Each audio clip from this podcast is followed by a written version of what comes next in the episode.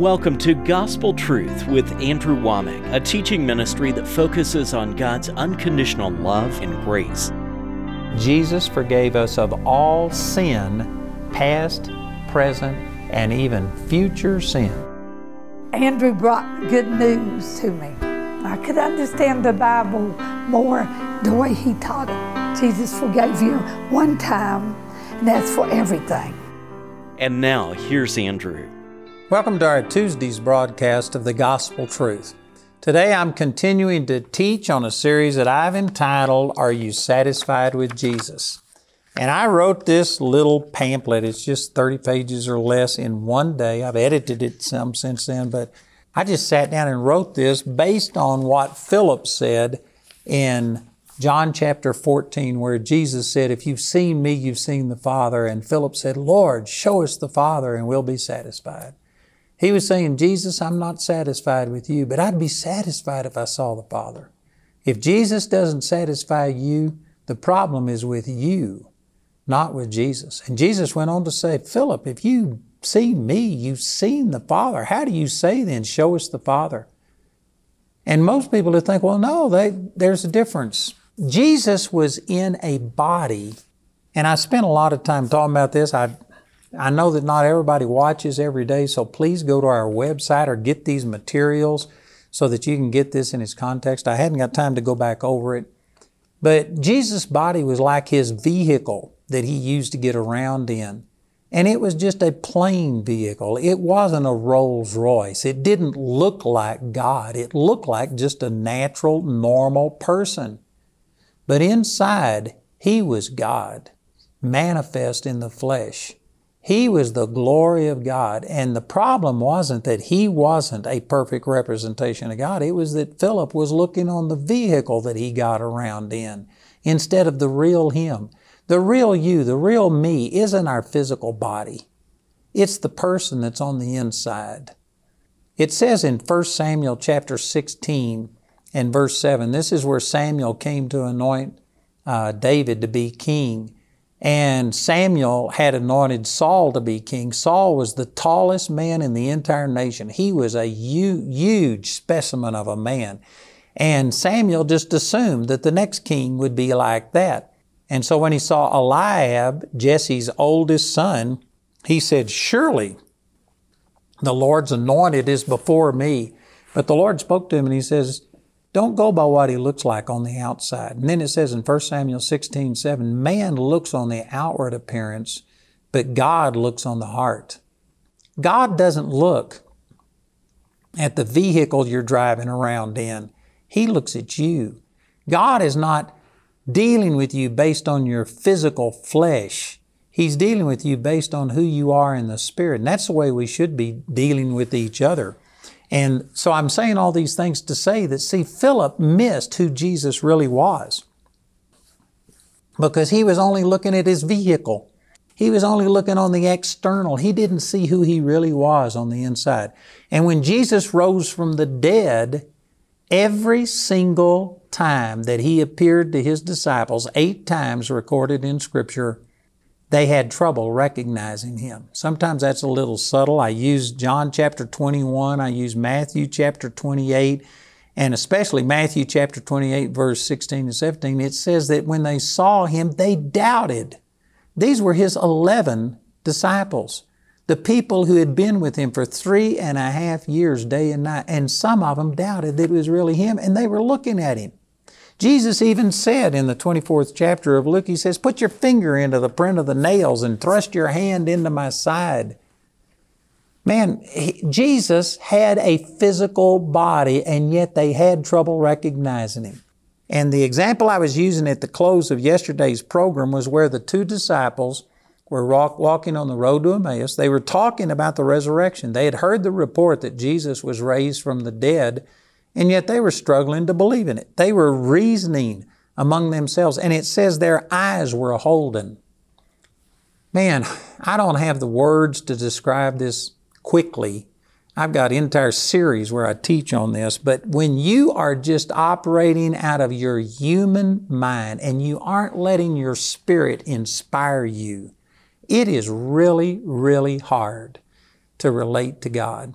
Because God is a spirit. John 4 24. God is a spirit, and those who worship Him, I believe you could say those who really connect with Him must worship Him in spirit and in truth. And your brain can be a hindrance to you having relationship with God. You can just try to be figure everything out. How could this be? That's what these disciples were doing. They had heard the report that Jesus was raised from the dead, but how could this be? They had seen many people die. They'd never seen anybody come back from the dead. How could this be? And Jesus walked with them and asked them why they were sad. And they said, Are you only a visitor in Jerusalem? You don't know what's happened? He said, What things? And they began to tell him about the death, crucifixion of Jesus. And they said, And some of our company came and told us that he was alive. And Jesus began to rebuke them.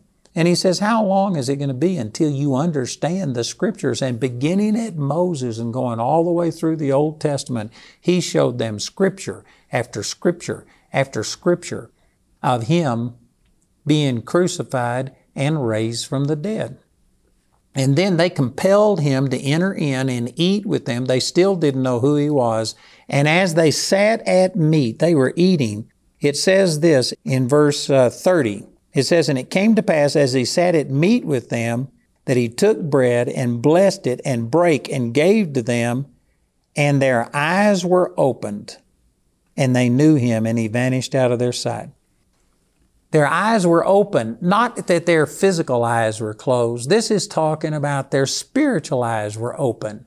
And they recognized him not by sight, not by what his physical features were, but they, re- I believe that they recognized him because just three days before, he had taken the bread and the wine and he had his last supper and he blessed it and they remembered that this is exactly the same words that he said, the same word. They recognized him by what he did, not by just sight.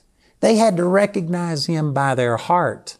And herein lies the key why all of these disciples had trouble recognizing Jesus in his resurrected form, because this same story that's re- reported in great detail over in Luke chapter 24, the same thing is all summarized in one verse in Mark chapter 16 in verse 12. And that says, After that he appeared in another form unto two of them as they walked and went into the country. When it says he appeared in another form, this didn't mean that he looked like a different person.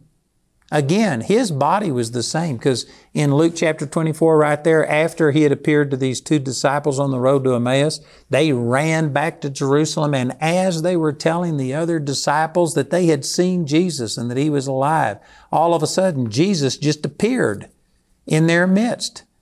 And, he, and they doubted. Again, it was Jesus. They thought they were seeing a spirit. And he says, Touch me. Feel me. A spirit doesn't have flesh and bone the way that I have. And then he told Thomas, he says, put your finger into the print of the nails and put your hand into my side. He still, his body was the same. It still bore scars. You know, this is a little bit of a sideline. Don't forget what I'm saying. But to me, this is significant that in Jesus' resurrected body, he still had the nail prints and the scars of crucifixion. When we get a resurrected body, old things are going to pass away, all things are going to become new. We won't have the deformities, we won't have the birth defects, we won't have the scars of this life. We're going to have a glorified body that's going to be pristine, perfect. The only person in heaven that'll be bearing scars is Jesus. That's amazing to me. That's amazing that Almighty God would even become a man, but then to think that He would want to live forever in a body that had scars. But that's just because of His great love for us. That man, He's going to forever identify with us. And so, anyway, He was in a body that still reflected, it was still the body. He, he didn't appear like you know, a different animal or something like that. He was a person. It was a person who was recognizable, and yet they didn't recognize him. Why? It says because he appeared in another form. You know what this form was? It was a spiritual body. And 1 Corinthians chapter 2 and verse 14 says, that the natural man cannot understand the things of the Spirit. They are foolishness unto him, neither can he know them because they are spiritually discerned. You have to discern spiritual things by the Spirit. You can't reason it out. You can't just wait until you see it, until you have an equation. Now, I'm not saying that Christians don't use their brain, that Christians are just operating somehow or another by inspiration and intuition, but I am saying that we are not limited to just physical, natural things. And people who are just operating out of their own intellect, that becomes a, a barrier, a hindrance to them perceiving the Lord, just like Philip. Back to the original scriptures that I was using in John chapter 14. He struggled to see that Jesus was satisfying him, that Jesus had provided everything because he only knew him in the physical realm. He didn't know who was inside of that body. He didn't know the real Jesus. He, he was blinded because of just carnal, natural thinking. It says in Romans chapter 8 that the carnal mind is not subject to the law of God, neither indeed can be. So then, they that are in the flesh cannot please God. You cannot please God. You cannot really know God if you are just trying to figure it out, if you are waiting until you see Him, until you have something physical, tangible come and prove to you. You have to know God by the Spirit. And this is where Philip missed it. He only knew God, he only knew Jesus in the flesh. He didn't know Him by the Spirit.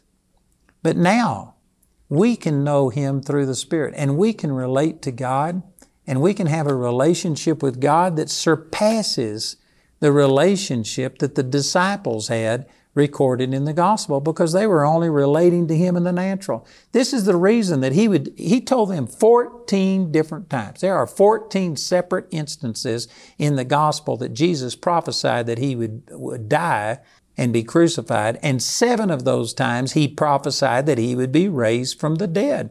He told them this. Even the Pharisees remembered it. And that's the reason they went to Herod and said that they wanted a, a group of soldiers to guard the tomb, lest the disciples come steal the body and say that he was resurrected. The people that didn't even know God remembered this, but his own people, his own disciples, they were they just missed it. There was a reason that they were called duh disciples, because they were dumber than a hammer in just their natural self. They didn't remember this. But once they got born again, the Bible says that the Holy Spirit, John 14, 26, but the Comforter, which is the Holy Spirit, when He is come, will teach you all things and lead you into all truth and bring all things to your remembrance whatsoever I've spoken unto you. That was Jesus speaking. One of the jobs of the Holy Spirit is to bring things back to our remembrance. The Holy Spirit will quicken our hearts, not just our heads but it will bring things up out of our spirit. We can know things by the Spirit of God that you can't just figure out with your own understanding. You know, I could give you millions. I don't think that's an exaggeration. I could certainly say thousands, but I could give you a lot of illustrations of how God led me by the Spirit to do things that in the natural there's no reason to do it. And yet it works. You know, such as giving things away like this. Did you know it costs me money to produce this? I have to have employees. We have a machine that prints these things ourselves. There's postage to this. We have to have people answer the phones and take the request. If you go to our website and order this, did you know somebody has to build this website and maintain it? And I spend a lot of money. It takes me over $5 million per month just to pay my bills. And yet I'm giving things away. Did you know to the natural mind, this is crazy? And when I first started giving things away, the reason I did that is because Jamie and I, when we first started in ministry, were poor. And it was my fault totally. It wasn't God's. I thought that if a person was called to the ministry, that you had to just depend upon God only. You couldn't work a job. I didn't have the right thing. And the scripture says that if you don't work, don't eat. And so here I was ministering to two or three people in a Bible study per week. And that I wasn't ministering enough to live full time of the gospel. I should have been working a job, but I thought that I had to be just devoted to studying the Word and praying and ministering the Word. So because of it, Jamie and I were poor. And we went to a meeting at Christ for the Nations where a man was preaching and he was preaching on prosperity and talking about how God wanted to bless us. And man, I needed it. We needed it. Jamie was eight months pregnant with our first child, and we had gone two weeks without any food. When I'm talking about that we were poor, some of you talk about being poor just means you have to go get a McDonald's or you have to eat some of the frozen food or canned food that you've got and you don't have everything you want. When I say we were poor, I'm saying we had nothing. In our refrigerator, we kept a little deal of salt so that it wouldn't clump up when we lived in Texas because of the humidity. And that's the only thing that was in our refrigerator. I guess we probably had some ice in there and that was it. We had gone two weeks without eating, and we went to the, hear this man preach on this. Man, it was changing us. I knew that it was what I needed to know. We went back to his tape table, and he had all of this teaching that could have transformed my life. And I remember looking at that, and I couldn't get it because we didn't have a penny. I mean, we had nothing. We actually ran out of gas on the way to that service and I got on the side of the road and laid hands on it and prayed and it started back up and we drove that car after it had run out of gas for a week. I had more faith than I had money. And so we were struggling. And I remember looking at that thinking this had changed my life and I looked over at Jamie and she had tears in her eyes. 2 weeks without food being 8 months pregnant. And uh, I looked at her and I just made a decision right then. I said, Father, if you ever show me anything that will change another person's life, I'm never going to deny them access to it because of finances. And I, at that time, didn't know that I'd ever put out anything that would help somebody else. I didn't know I was going to have a ministry and do all of these kind of things. But that's just a commitment that I made. You know, it came up out of my spirit. It didn't come to my head. It didn't make sense. How do you build a ministry that needs over $5 million per month? That's just my U.S. ministry. We got 16 foreign offices. I probably need about seven or eight million dollars a month in order to, to meet my obligations worldwide. How do you do this and give things away? Our website, you go there, we've got 200,000 hours of free material on our website. Nearly everything there is absolutely free. How do you do this and have a multi million dollar ministry? It does not compute up here. And I've had people come and prophesy to me that I'm of the devil because I give my things away. I need to sell it. I need to start doing this. But it just came up out of my heart. It's a desire that I have. And you know what? Here we are. It's now been man, it's probably 45, 48 years since that instance. I have given away hundreds of millions of books, CDs, pamphlets, DVDs. Our website, we have over a million downloads per month free of charge. And you know what? We are prospering. During this pandemic, we didn't have to lay off one single employee. We didn't take any money from the government. It works. The point I'm making through all of this is this came up out of my spirit. It didn't come from my head. And yet, I could name names right now. I'm not going to do it, but there's other very well known ministers that have built their whole ministry on selling all their products, and that's fine. They can do whatever God tells them to do. But they have seen me give things away and they see that we are prospering. And I now have other very well known ministries that if I was to call their name, you'd know who I'm talking about. And they now give things away because they're seeing that it works. I didn't learn this from somebody else. This just come came up out of my spirit. And this is the way that you have to relate to God. And now that I've done it, it makes perfect sense. The Bible says, Give, and it shall be given unto you. Good measure, pressed down, shaken together, and running over, shall men give into your bosom. So I understand it, and now it's just become a part of the way I do things. But it came, it didn't come from my head. Matter of fact, I had everybody and their dog tell me that I was wrong and I was missing God to give so much stuff away. I've actually had people that ran my ministry who were managers for us that this was a bone of contention and they said, You've got to start selling stuff. And I had to get rid of them because it just wasn't what I had in my heart. It doesn't make sense to the natural, but man, I, it works. It works. I'm saying none of these things to pat myself on the back. I'm saying that this is knowing God by the Spirit. It's functioning from the Spirit instead of from your head. And this is the very reason that most people aren't satisfied with Jesus. Not because there's any dissatisfaction in Jesus, not that He's missed it in any area, but we are just trying to feel Him in our physical emotions. We're trying to figure it out. We're trying to see with our physical eyes. Here, we're, we're wanting some tangible physical thing when God is a spirit. And to really connect with God, you've got to do it by the Spirit. This is why praying in tongues is so important. I could get off and spend a week or two just talking about the baptism of the Holy Spirit and speaking in tongues. But 1 Corinthians chapter 14 verse 14 says, that when you pray in tongues, your spirit prays. When you are praying in tongues, this born again spirit part of you that has the wisdom of God, the mind of Christ, 1 Corinthians 2.16, an unction from the Holy One so that you know all things, 1 John chapter 2 verse 20, in Colossians 3:10, you've been renewed in knowledge after the image of him that created him. That's not true up here in your little peanut brain, but in your spirit, you have the mind of Christ. And when you pray in tongues, you are praying the mind of Christ. You are releasing this supernatural wisdom. And all you got to do is say, God, what am I saying? And the scripture says, if you pray in tongues, pray also that you interpret. And God will reveal to you this wisdom.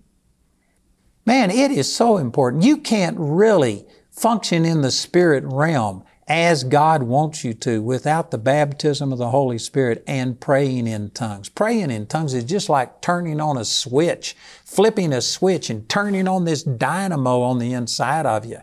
It says in Jude chapter 1 verse 20, But you, beloved, building up yourselves on your most holy faith, praying in the Holy Ghost. That's talking about praying in tongues. And when you pray in tongues, you are praying on your most holy faith. And the next verse says, Keep yourselves in the love of God. When you are praying in tongues, you are keeping yourself in the love of God. You are releasing the love of God.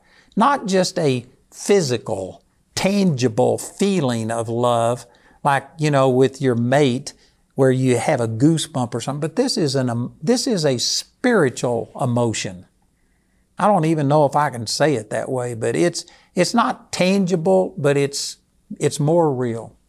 The spirit world is more real than the physical world. And you can get into a place where you release this supernatural power of God and you operate in a wisdom that goes beyond carnal reasoning. And a failure to do this is the reason that there's people watching this program right now that you aren't satisfied with Jesus. You probably wouldn't have said it that way. You're born again, you know that you're going to heaven, but the truth is you're depressed, you're discouraged, you're lonely, you're fearful because you are just operating in the physical realm. You aren't taking the Word, you aren't operating by the Spirit. You're operating only in the carnal realm and that's a hindrance. Just as Philip, he wasn't satisfied with Jesus because he only knew that vehicle that Jesus was in. He was only looking at Jesus' physical body. He didn't see who the real Jesus was. You've got to get beyond the physical and you've got to live out of your spirit. That's the real you.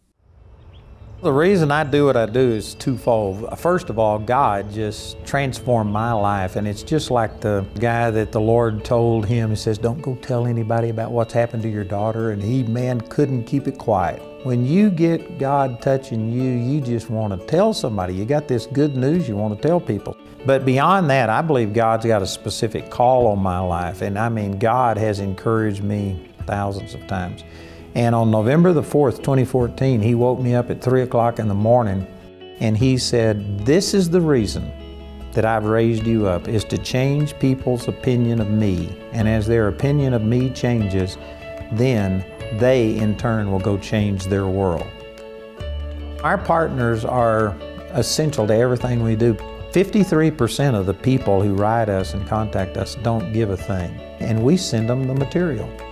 And the reason that I give my tapes away is because back in the beginning of our ministry, when we were in Seagoville, Texas, pastoring our first little church, I just made a promise. I said, God, if you ever show me something that could change another person's life, I'll never deny them access to it because of finances. The initial response that I get from people who come in contact with our ministry is that they just see God in a total different light than they've ever seen Him. That causes them to respond to God. The whole motive behind Charis is 2 Timothy chapter 2 verses 1 and 2 where Paul said, "Be strong in the grace that's in the Lord Jesus and the things that you have heard of me among many witnesses the same commit thou to faithful men and women who will be able to teach others also." That's been my whole thrust. And when I started Charis Bible College, it was because I could see that it was a way of fulfilling those verses. Through Charis, we go deeper with people than I can do on television or through a book or through a CD or anything like that. And so, what we hope to accomplish is to make disciples. And it's already happening. We've got people on every continent of the world that are reaching people, and through them, we are making an impact that I could never do.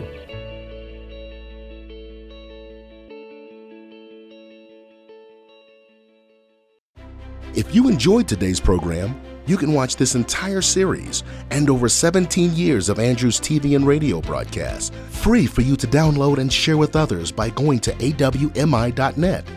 awmi.net is where to find encouragement when you're discouraged. awmi.net is where to find biblical truth when you need strength. You can always count on awmi.net for sharing God's unconditional love and grace. Andrew's brand new teaching, Are You Satisfied with Jesus? is available as a booklet. And today, Andrew would like to offer it as his free gift to you. Go to awmi.net to receive your free copy and to order additional copies to share with friends and family for only $1 each. I'd like to encourage you to get this little pamphlet. It's very short, entitled Are You Satisfied with Jesus? We also have CDs and then we have DVDs that were taken from my television program. But I tell you, these truths have revolutionized my life. These are some of the most important things that God has ever shown me, and I can promise you that very few Christians relate to God spirit to spirit. This would help you. Are you satisfied with Jesus? This new series is also available in a two part CD or DVD album made from our daily television broadcast. Each of these valuable resources are available for a gift of any amount when you contact us. This entire series is also available for audio download absolutely free from our website. Go to awmi.net to see all the ways you can get this teaching. We want to say a special thank you to the grace partners of Andrew Wommack Ministries. Your gifts make it possible to put free ministry materials into the hands of many people in need. If you're not already a grace partner, we ask you to pray about becoming one today. Call our helpline Monday through Friday from 4:30 a.m. to 9:30 p.m. Mountain Time at 719-635-1111. We appreciate your generosity and hope to hear from you today.